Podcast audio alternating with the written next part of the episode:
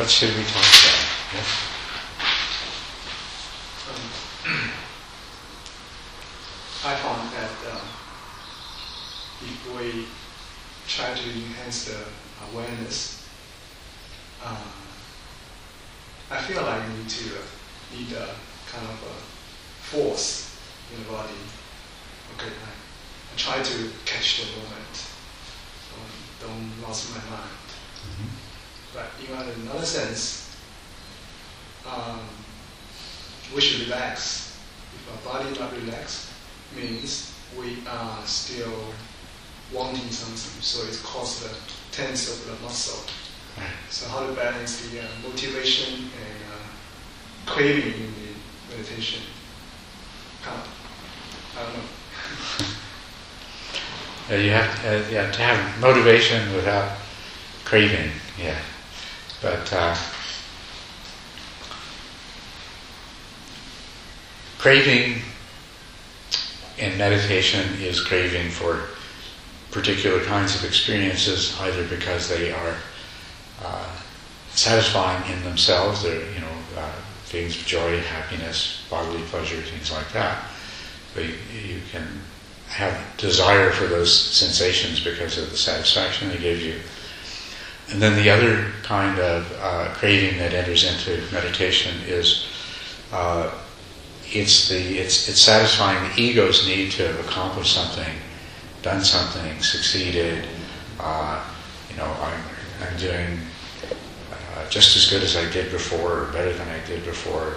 You know, and so these are the problems. So you need to distinguish between uh, healthy motivation uh, and motivation that's driven by this kind of desire and, and craving. So uh, the the desire for the long-term goal of motivation, which you uh, are not going to expect to have uh, happen in a particular moment or during a particular sit, provides strong motivation without creating an attachment to that happening in the moment or to a particular experience. And other than that, it's a question of just recognizing, you know, you, you do, we all have those experiences of uh, uh, the craving, the ego gratification of success. And you have had them, you've recognized them, you know you'll continue to have them. So it's just a question of recognizing when that is arising and being mindful of it. You know, aha, there that is. Of course it's there. I still have I still have an ego and I still have desire. So of course that comes up. And then you just let go of it.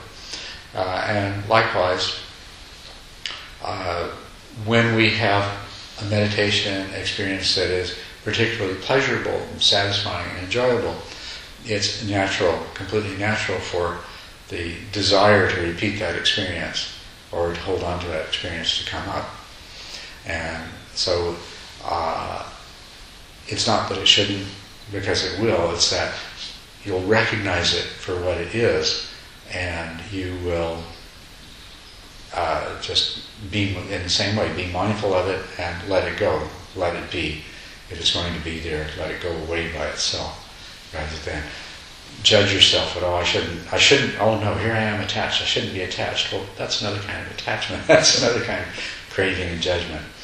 You know, it's the equanimity towards yes. Of course, these desires arise, but I don't need to. Uh, I, I don't need to let them be what compels me. And so you can come from a strong case, uh, a place of strong, wholesome meditation, and part of the letting go of desires is the is is relaxing. You know, if there's tension in your body, as you say, if you if you're aware that if there's tension in your body, it's because there's craving in your mind. Then at the same time that you relax the body, you let go of the craving. But in the meantime, you also mentioned that um, we need an ins- um, inspiration Yes. to increase our energy. Yeah. How to? So that is, I don't know how to increase this. Uh, what is the problem that you are perceiving in that? I think during meditation, maybe you, uh, you are right. I'm kind of oh, actually, I want to do a med- good meditation. Mhm. I want to stay good, so I um, try to focus and use the use the force of the mind. That I don't want to lost, and I try to try to catch every moment. But the meantime, its body becoming to uh, to uh, the muscle become tense. Then realize I relax it and come again. Yeah, it's just, whenever you become aware of that, relax it, come, and come back into the moment. And there's a there is an element of uh, of trying, and uh, it's uh, it's it's hard to overcome, you know. And that's I, I, I keep saying over and over again. Uh, you can't make anything happen. All you can do is create the conditions for it.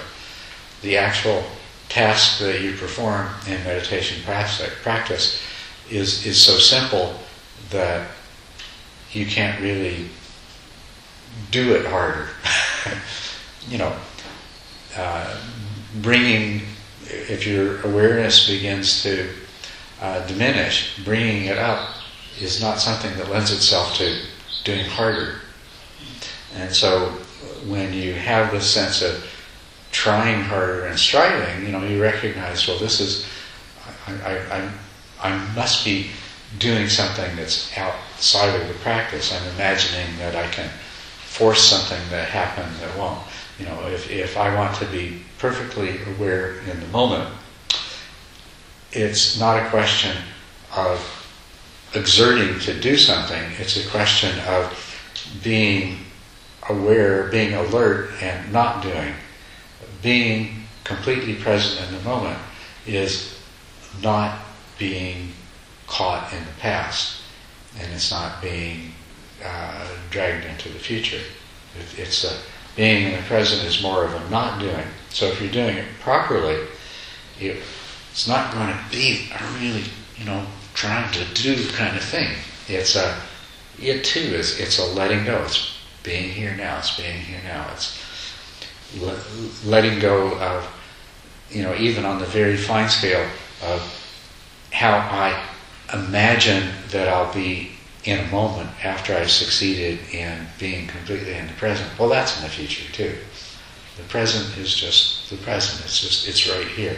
It's what happens. It's what's happening at the moment. Being tense is what's happening in the moment. Letting go is what's happening in the moment.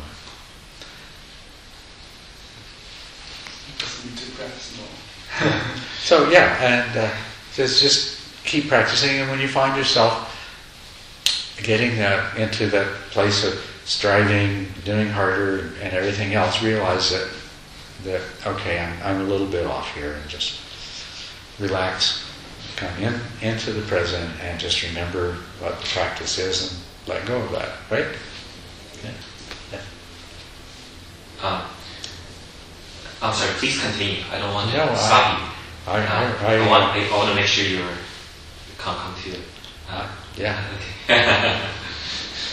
um, my my sits have been uh, inconsistent, and um, for for the ones that I have strong concentration and, and awareness, uh, naturally when the mind is aware of the clean, uh, the mind knows that it's causing uh, suffering, and it chooses naturally to let go of it, and then naturally the sit becomes better and better. It's, it's, uh, it has the, the momentum to get better. But there are times when the uh, concentration and the mindfulness are not strong, and uh, the mind clings, and it always clings to a few things. Mhm. You know, I, I, I know already. You know, it's because I want I want strong, powerful, you know, focus.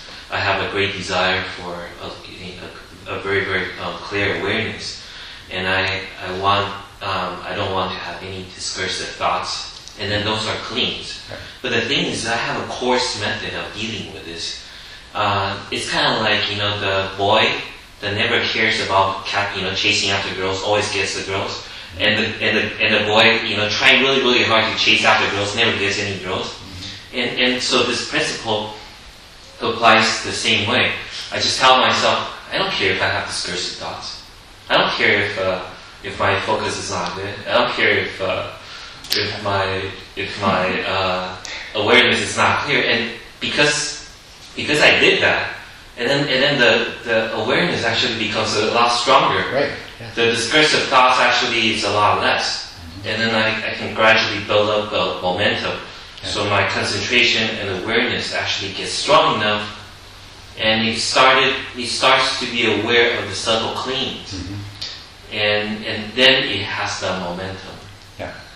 But of course, it's a very coarse method. It, you know, I hope there's a better way to deal with it than that. I, I don't know that it's so coarse. It's uh, it's it is the that's the very essence of it. It's recognizing that you know you that you're clinging to something and making that shift instead of clinging, clinging and grasping, just letting go. You know, so it's. Uh, uh, I'm not. Uh, from what you said, I'm not sure I understand Mm. why you consider it coarse. It could be done coarsely or it could be done subtly, I suppose, but you know, it doesn't make any difference. The method, that's basically is, that basically is the method right there. It's just uh, uh, accepting whatever is happening in the moment and practicing a- appropriately rather than wanting it to be in a different way. You know, if you uh, if you think about this, you recognize that if you're having thoughts arising, you're, you're uh, and you weren't earlier, then you're, you're clinging to something that's past. That past that past sin is over. it's, it's, it's doesn't exist anymore. The only one that you have is now. And if your mind is clinging to what happened in the last sit, then it's then you're not here now. Yes, but uh, the reason why I think it's coarse is because I'm anticipating. I don't really see the problem, but I, I just assume that the problem that that's a problem already because in the past it's always been those problems, and and so I'm kind of anticipating.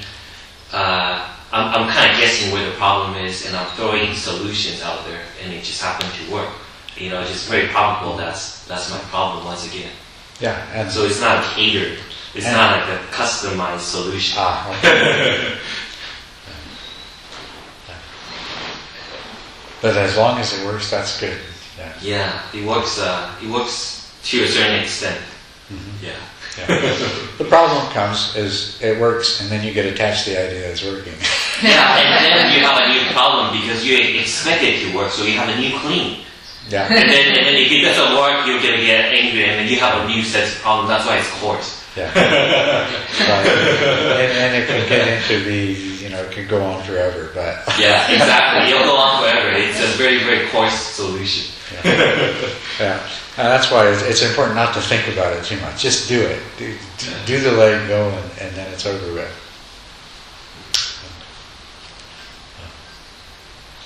Thank you.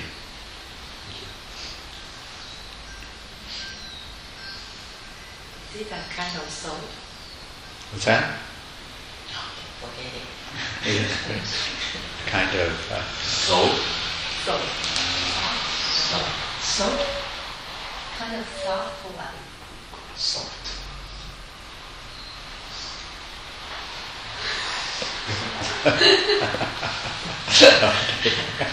I actually She's thinking of a question for tomorrow. What's that? I'm kidding. tomorrow we'll. You mentioned that, that there's actually no such thing so-called a bad uh, meditation. Yeah. And it was a good meditation. A, a good meditation is where you you recognize what's happening in the moment and you practice according to what's happening in the moment. That's a good meditation. Yeah. Uh, and so, you know, uh, people naturally tend, especially if you've had a meditation where you've had no thoughts and no mind wandering, and you sit down and you're starting to have a lot of thoughts and mind wandering, you just say, "Oh, I had a good meditation." Well, this is a bad meditation, but it's it's not a bad meditation. It's just what it is. As long as your mind has uh, the potentiality to uh, engage in mind wandering when you sit, it means that you need to do further practice in recognizing the wandering and bringing it back. That's all it means. Know, so um, it just means that there's a little more work to be done, and now you have the opportunity to do that work. Because the times where you don't have forgetting and mind wandering, those are those are the times you're reaping the benefits of your earlier practice. And those times when you do have any sort of mental activity that is not consistent with uh, samatha, it's just showing you that you know you, there's still more work to be done, and that's the, this is your opportunity to do that particular work today. Sometimes the opportunity that's presented to you is to deal with dullness. Be grateful for it. That's uh, the difference in attitude between saying, "Oh no, I had so much dullness and sleepiness today," and "Oh, wonderful, this is what I'm being presented with the opportunity to work with too." Um, But sometimes when we realize we lost, oh, and we tend to think, oh, it's too late, or it's too long, I lost too long. And uh, because we have a, a anticipation in that, okay, I cannot last too long. that's right. And when we complain, uh, we lost too long. But at, we s- still can um, can uh, do it better you know, gradually. Uh, before it really lasts, we can Right. see the signs of the lost. That's right. Yeah. And that's what you want to you know that that's what you prefer to do that's what you want to do that's what you would like to see happen. But if that's not what's happening that's not what's happening but it is what will happen. And that's uh, you know the the way that you uh, overcome uh, forgetting is by recognizing when the mind is uh, being taken over by some distraction that is going to lead to forgetting before the forgetting actually happens. And then as you become more skilled, the way that uh, that you keep some background thought that has arisen from becoming a gross distraction and, and either standing side by side with the meditation object or displacing it, is just simply recognizing that it was there, recognizing that that shift was starting to take place and correcting for it. You know. So um, there, what is really changing is your ability to be aware on the one hand so that you can initiate correction and on the uh, on the other hand, uh, in a subtle way, the corrections are starting to happen by themselves and be more and more automatic, so that uh, it, there, there comes to be more of a flow to it. My maybe my problem is uh, uh, if I this is my first day uh, to do the sitting, I will not will not complain so much because uh, I would think, oh, this is my first beginning of the meditation, so that's all that's, na- that's natural. So I lost Yeah. 20 minutes, but uh, maybe the problem for me is, oh, I'm, I'm thinking that okay, well I kind of uh, did better you know, when I sit at home. How can I in a retreat I am not so good? So maybe that's the problem. So. That you're making comparisons and judging. Yeah. This is a good reason for, for, for in the re- being in the retreat. It's harder to have better practice because we're sitting a lot more. Mm-hmm. So it's easier for us to have pains and, Yeah, that's and, mm-hmm. and you know mental stress and etc. Because at home we can take a break. We can take a break break for hours. and during, in the daytime, we have a kind of a loss of mind so many times. So Yeah. it's, it, by comparison, you know, in the evening, you say, oh, we were we're good, you know. Exactly. Not lost. not Yeah. lost. That's right. True. And it's easy to have pretty good concentration for an hour, but to have pretty good concentration for six hours, that's a different. yeah. that that uh, takes you to a new level. Uh, because it's not exactly the most comfortable thing to be sitting for hours and hours. You know, it's much more comfortable to be maybe lying or sitting in a couch or walking around, jumping around, playing sports. It's probably a, a lot more comfortable, you know, doing those things. You know, sitting naturally, inherently, will, will have some discomfort. And there's there's all the different kinds of restlessness. Your mind craves craves uh, stimulation. Your mind craves pleasure, and uh. And when we play sports, it seems to relieve a lot of the stress mm-hmm. and uh, the, uh, the anxiety, the worry, and etc. Mm-hmm. And um, over here, we, we just sit or walk slowly, which is, you know, everything is slow. well, and the retreat's over. Now, what you need to recognize is that for the first uh, few hours or a day or so, your your mind is going to be much more open and sensitive, and you go out into the world.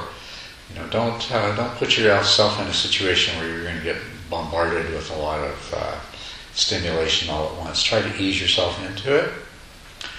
And guard your senses, guard your mindfulness. You know, you're going to see uh, uh, naturally a deterioration in the uh, strength of your mindfulness and the calmness of your mind as you go back into the world and more things start to happen. But uh, not only don't don't do something tomorrow afternoon or tomorrow evening that is going to bounce you right out of this mental state or overwhelm you with stimulation because you'll be very vulnerable. But the other thing is guard what you have. You know, uh, when you go home tomorrow, try to find some time to sit tomorrow night. Guard what you have. Um, and uh, and the next day and the next day. Try to, for as long as you can, preserve the quality of mindful awareness and concentration that you have built up here.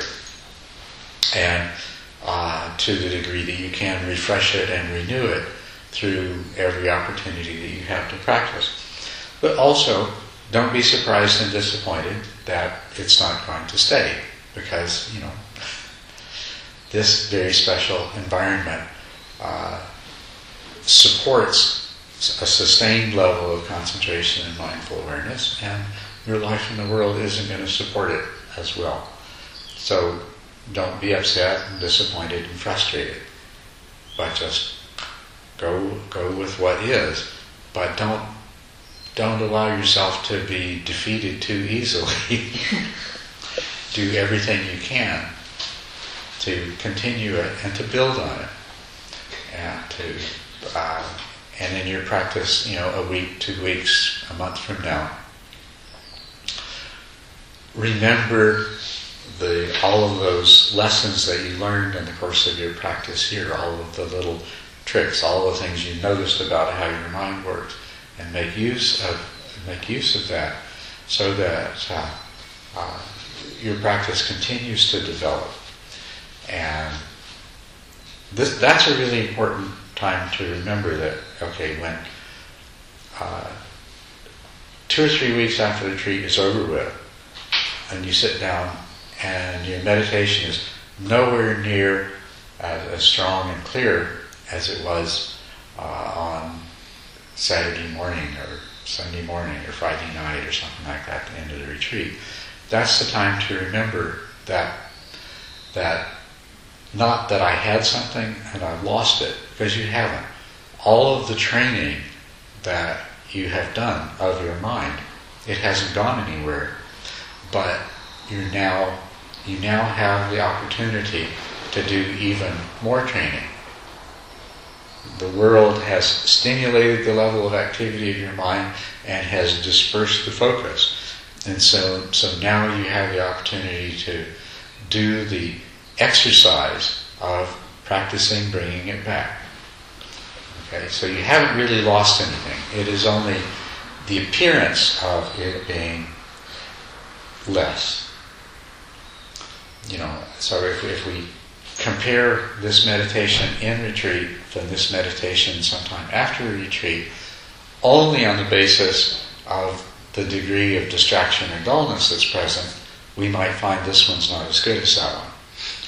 But if we could see a deeper level, we would see that if you've been keeping up the practice since the meditation, that the level of training of the mind, like the strength of the muscle, reached a certain level. You know, we've had uh, intensive workouts every day, and so it reached this level.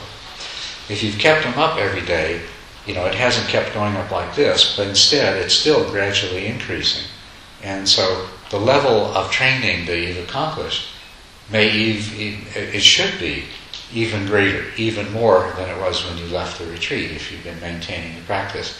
Even though when you sit down, in the face of the, the distraction and the burdens and the fatigue of life, it, the manifestation may appear to be less. It's not really true, or shouldn't be really true.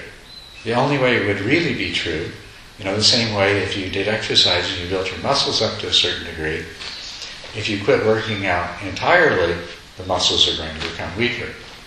But if you keep on working out, even though not with the same intensity, you won't lose what you've gained. You'll only add to it. So that's the principle for you to take with you here. It's a good thing you said that because I was thinking about renting some movies and just sit back and relax. You know, when I. Well, I, I would, I, I, you know, it's up to you to decide what to do. But if you, if you did that, you, you realize what you're going to do to the mental state that you created. So. Well, now I realize it. Today is not the last day. Today is Saturday. I was thinking, okay, tomorrow, you know, I'm gonna just borrow some DVDs and relax at home.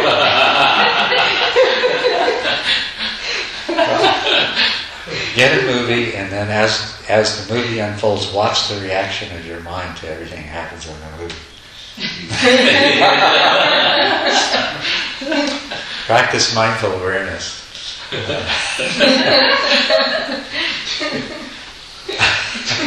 oh, there's ego identification.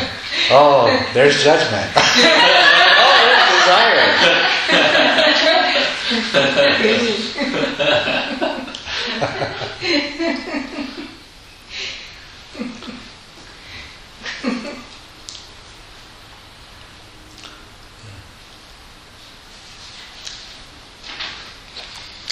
So we have.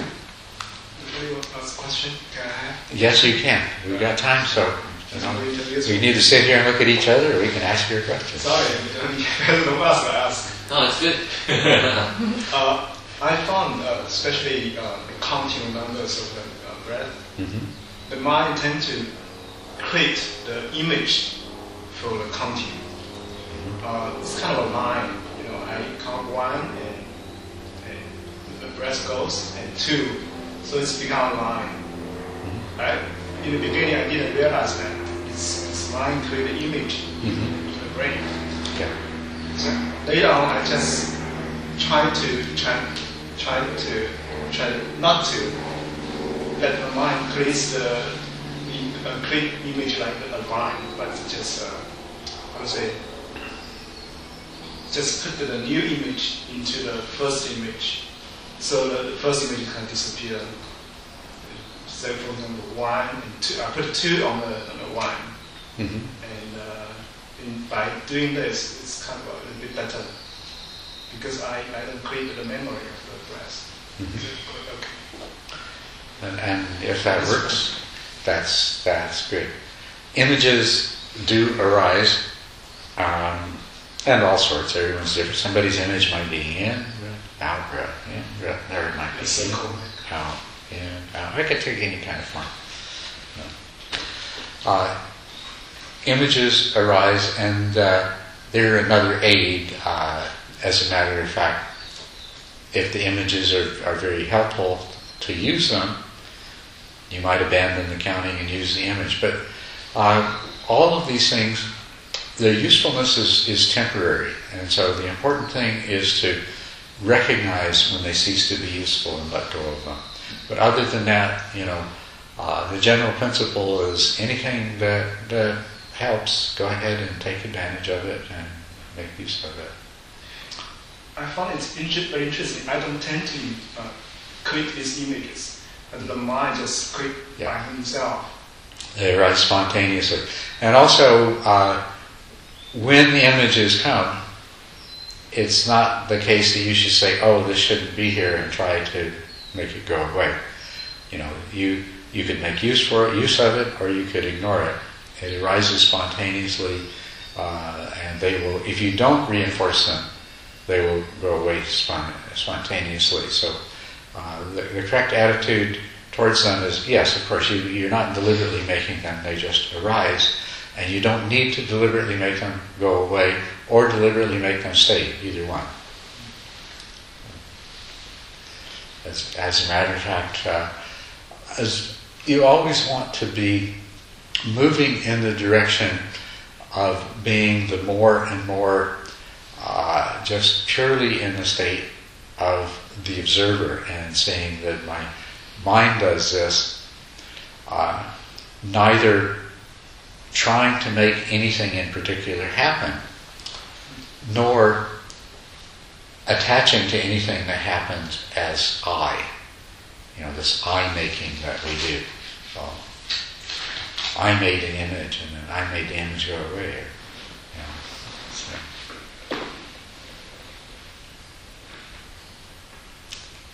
Thank you. Good questions.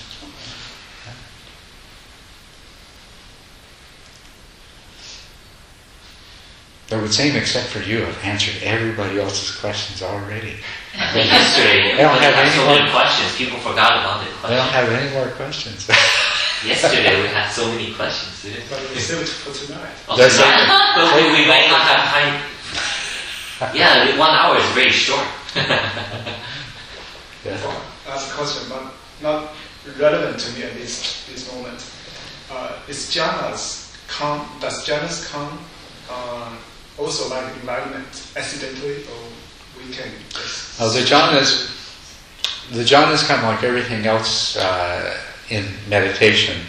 Uh, they are development in a particular direction, and so you, uh, they, they're the same as enlightenment in that all you can really do is create the causes and conditions, or create the conditions, uh, but um, it's uh, the necessary conditions are much easier both to identify and to practice, and, and so you know uh, it's it's not so much an accident. It's it's much more the result of uh, an Because I think intentional of the result. ten stage you described, so I'm thinking that maybe jhanas is uh, this can be uh, it's much easier for us to to um, to get into it compared to enlightenment. Well, um, yes, the jhanas, and, and there's uh, there are light jhanas that don't involve as much concentration, and then there's the, the deep jhanas which you can do at stage ten. And uh, in the, with the principle that until you are completely enlightened, you keep creating the conditions for your enlightenment. Uh, jhana practice is one of those conditions, so that at a certain point in your stage, if you haven't already achieved the final goal, or perhaps even if you have, but if you haven't already achieved the final goal, then you may choose to practice the jhanas as a way to continue creating the conditions. Yes. Are you sure? Thank you. Uh, yesterday you were saying that if there's a pill for us to take and then we'll all achieve like the highest jhanas, you wouldn't want us to do that because we would uh, not learn a lot of important lessons that we would have learned through going through the hardship, dealing with uh, a lot of the problems. Um, can you uh, uh, uh, describe uh, the list of the things that you hope us to learn in the process of achieving good meditation? Okay, uh, okay, that's a that's a very good question.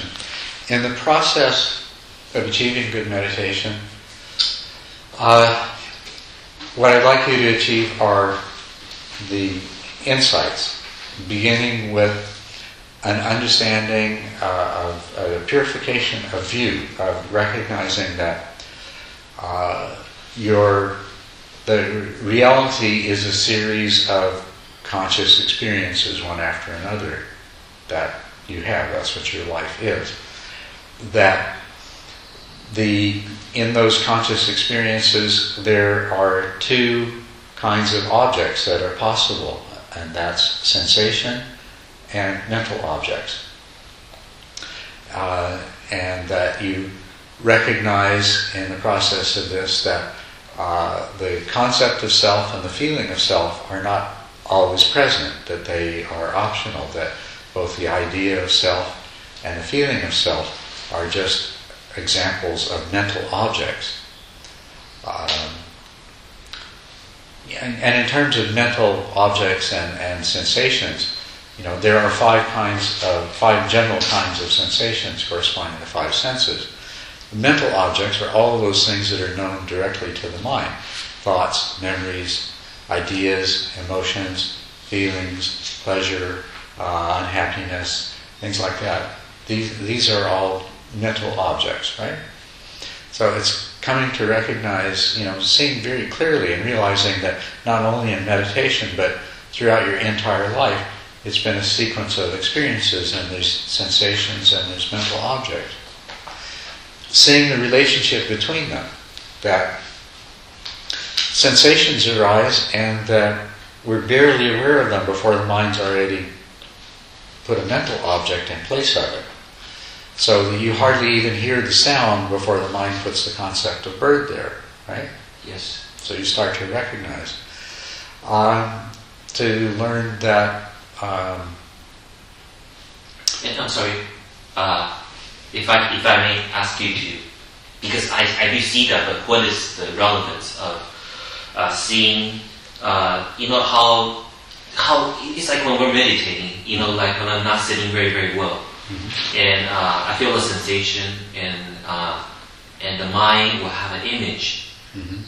and then this image will, will be changing, flowing, mm-hmm. moving, and then the sensation is gone. This image correspondingly kind of fades, and then I feel another sensation, and mind kind of has a. So, what is the relevance of this?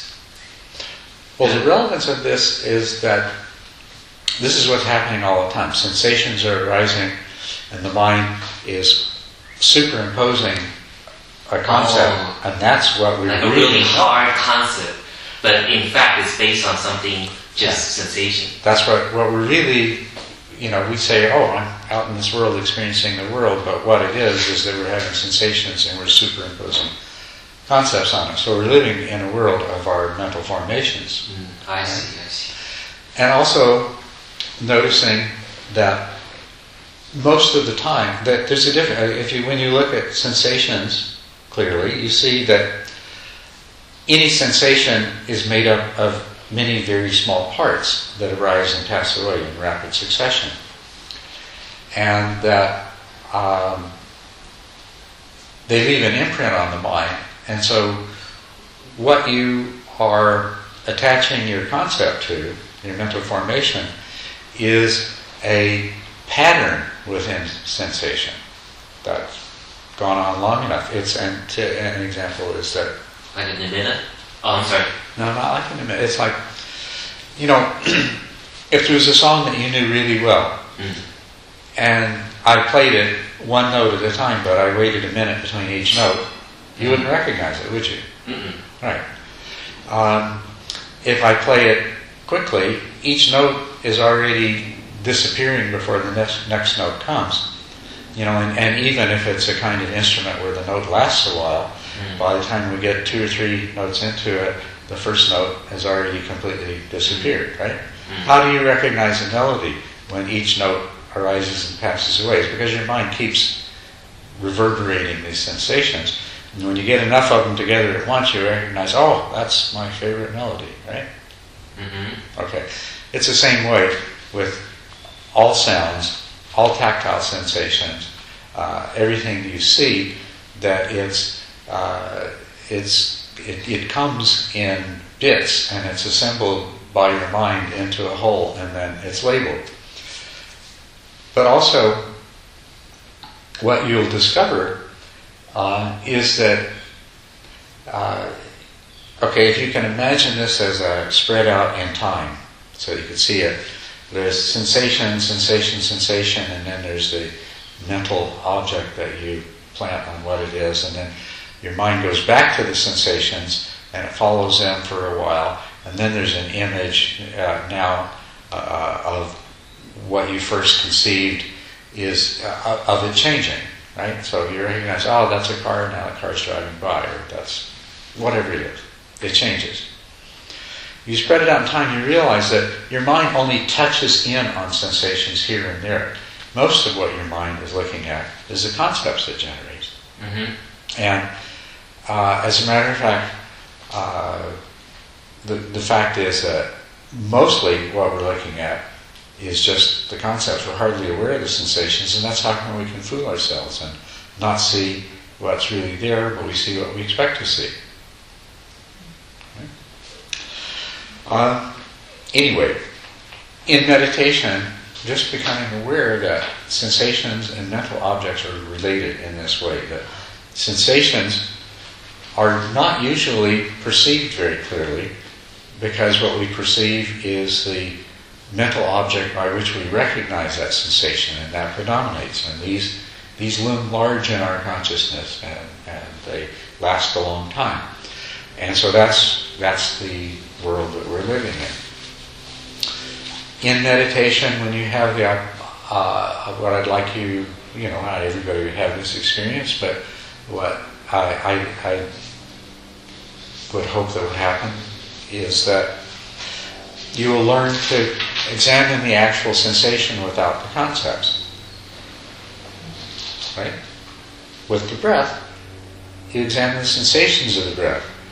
And at some point, uh, if you're examining that closely enough, you're not even sure what's in breath and out breath anymore. Because in breath and out breath are concepts. They're not in the Right. sensation. They're something that you added to it. And if you really pay attention to the sensations, there is no in breath and out breath. Mm-hmm. And if you pay attention closely enough to the sensations, they seem like substantial things that arise and pass away. Or there's warmth that arises and it passes away. And then there's touch and it arises and it passes away. But uh, you come to realize that it's all changing constantly. There isn't warmth that's there as a in the same way. When warmth is there, when touch is there, when any sensation is there, even while you perceive it as being there, it's constantly changing. That there is nothing but change. So I'd like you to become aware that all there is is change. There is no such thing as permanent. There are no things other than the mental formations that our mind projects. And then what happens is out of a continuous flow of sensation, there are patterns. And the mind grasps onto the pattern and puts an image on top of it. Mm. Puts a recognition on it. So this, uh, you can, what I would like you to have in the process of developing your meditation are an experience of impermanence as regards sensation. I would like you also perhaps to have the opportunity to notice that the mental formations too come and go and come and go and come and go, and they too are impermanent. And they too arise, and when they're gone, they're gone. They're completely gone. They're replaced by something else.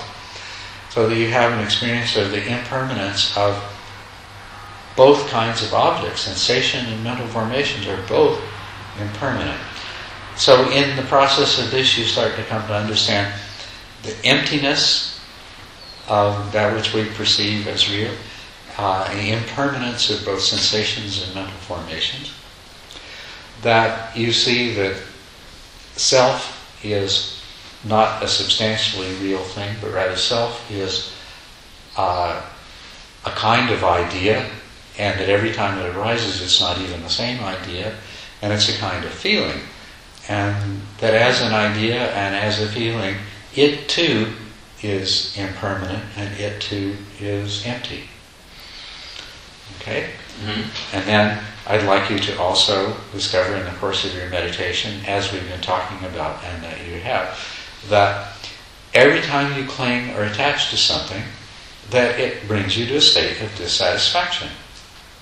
That absolutely, without fail, you know, it's not just an, oh yeah, I get the idea, but by gosh, every single time, no matter how subtle the clinging is, sooner or later it leads to dissatisfaction. Right? I, that's one of the things I want, want.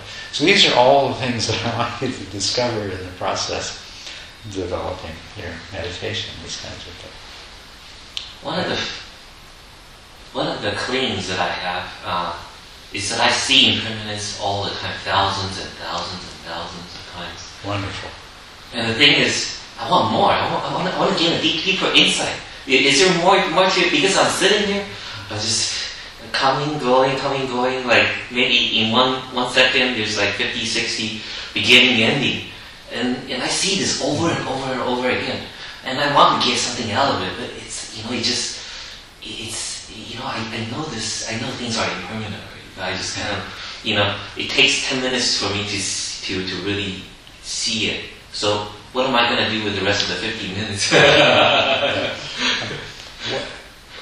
Well, what you the, the things to be seen from impermanence are uh, impermanence also leads you to understanding emptiness, and so hopefully that's what will come. The other thing that it leads you to understand is that to attach to things that are impermanent is a cause of suffering, cause of unsatisfactoriness.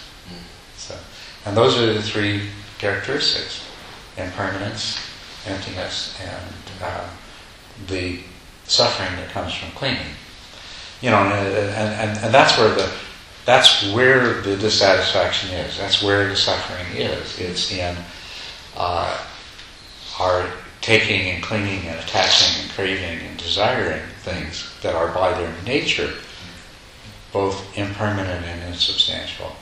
So spend the rest of your 50 minutes seeing that and understanding that more and more deeply, trying to come to the same level. You know, say you always see the impermanence of everything. Wonderful.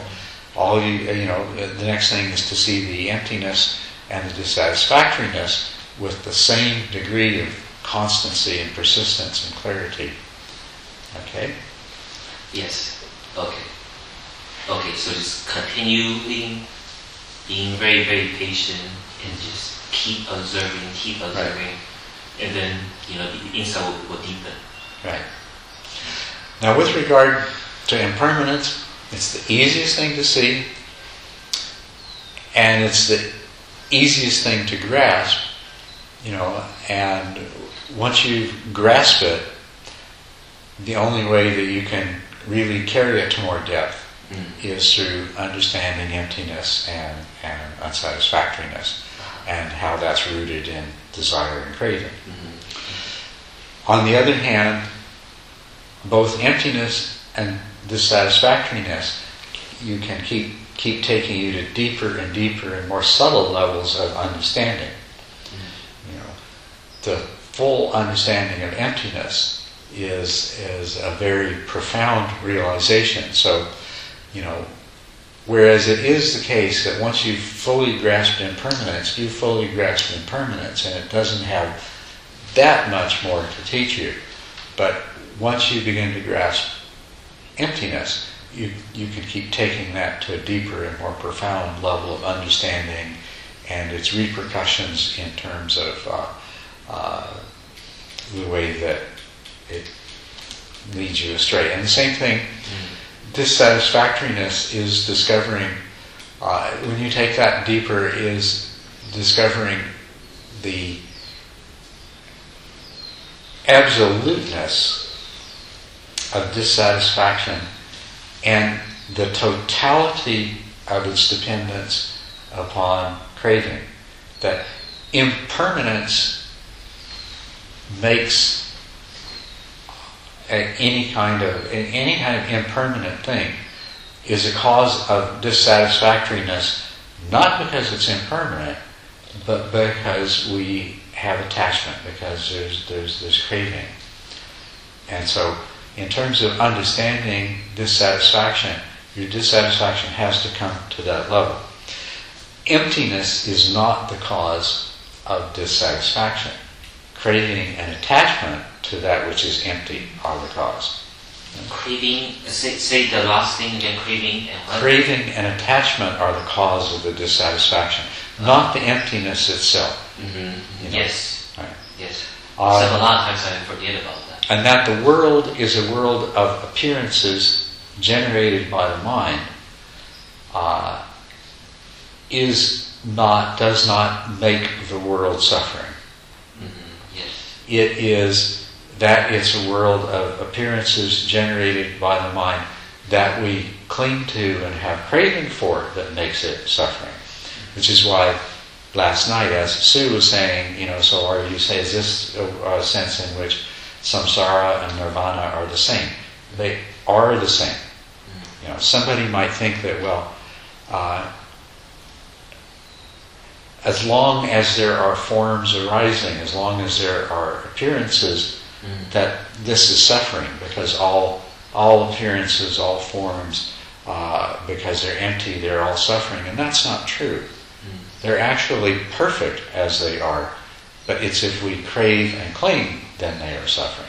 That's what makes them suffering. So, in terms of insight into suffering, you want to keep going and going deeper and deeper in the direction of that realization that the second truth, the cause of suffering, is not that we exist.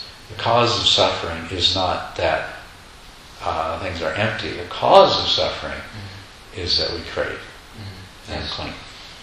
So, um, I'm sorry.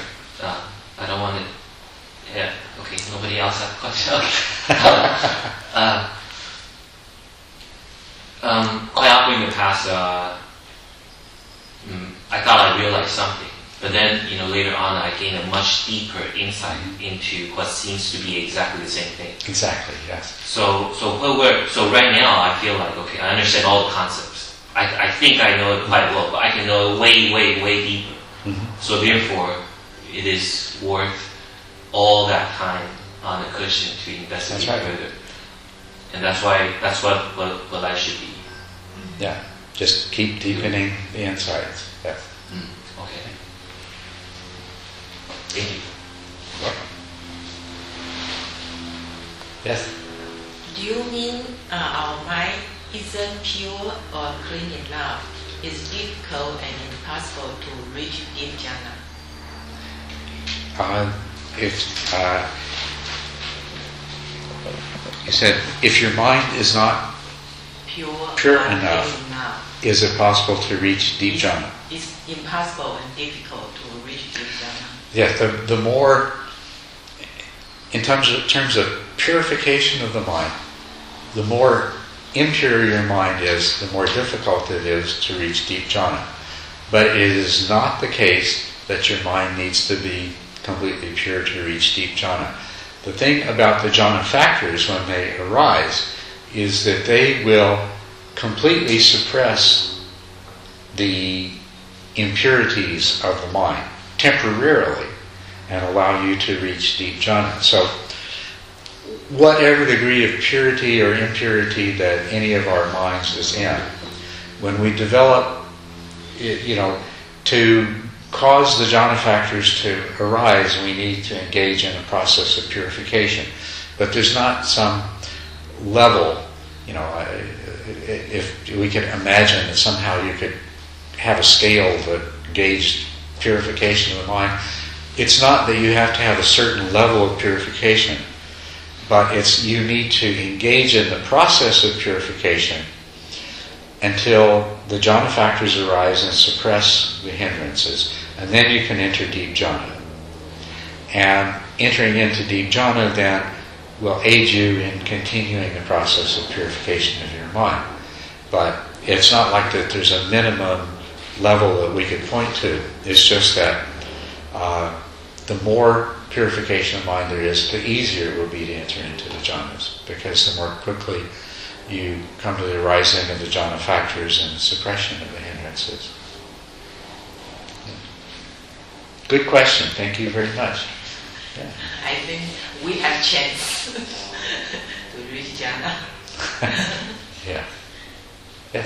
But can we say the a- well-trained mind can uh, switch very easily to different mind states, say to uh, absorb, absorptive state and to the uh, normal state? Yes, it naturally becomes easier to uh, switch between those states. And also, the uh, qualities of samatha and, and jhana uh, start to persist longer and, and longer. The, the jhana factors of uh, joy and happiness, tranquility and equanimity start to be easier to sustain even as you go out into the world and start engaging in different things. You know, you'll find you'll find they're still there, but they're eroded by your interaction with the world.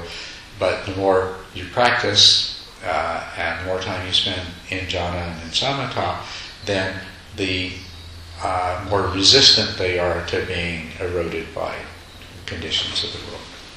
Now, the result of that is you you're in a deep state of meditation. You get up and you do all these things, and then you go back and sit down again.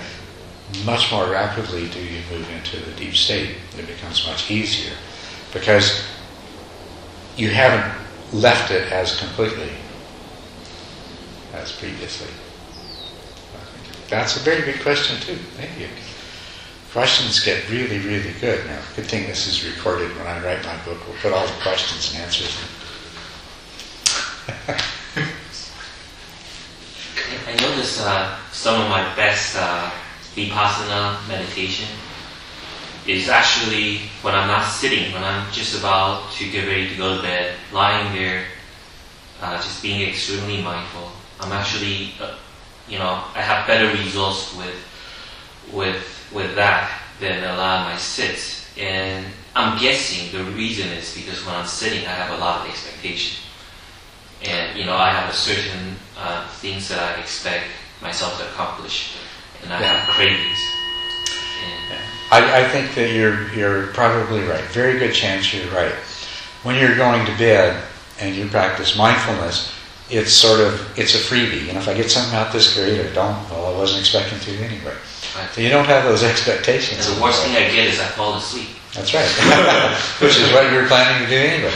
On the other hand, you sit down to practice. Okay, it's you know, I'm investing time. I'm investing energy. I better get something for this. yeah. So yeah. So I think you're right. That's that's probably the reason. So wholesome attitude is extremely important for meditation.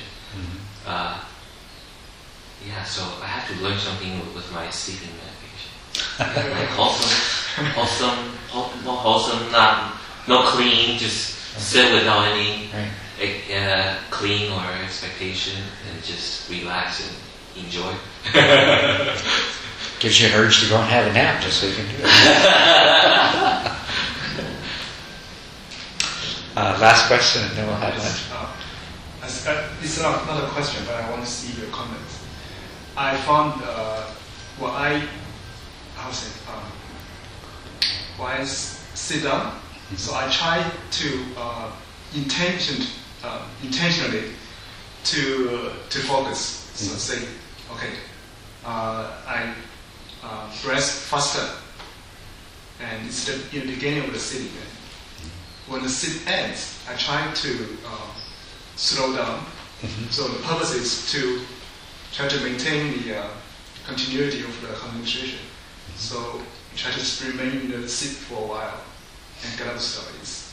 So this kind of practice is okay. Mhm. If it works, yeah. Uh, but just keep in mind that the less trying you do, the better.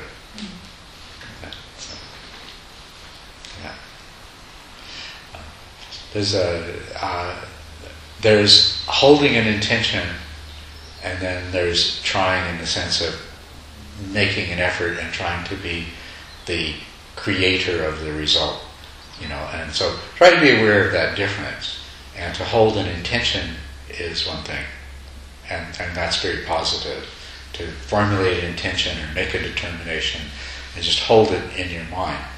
Uh, but uh, and and then try to catch yourself when you get into the uh, role of I am going to make it happen, sort of thing. Let go. All right. Well, thank you all very much uh, for all of this good material, and I now get to include it in my book. It's gonna be like 5,000 pages. It's longer all the time. Many different volumes. All right. okay.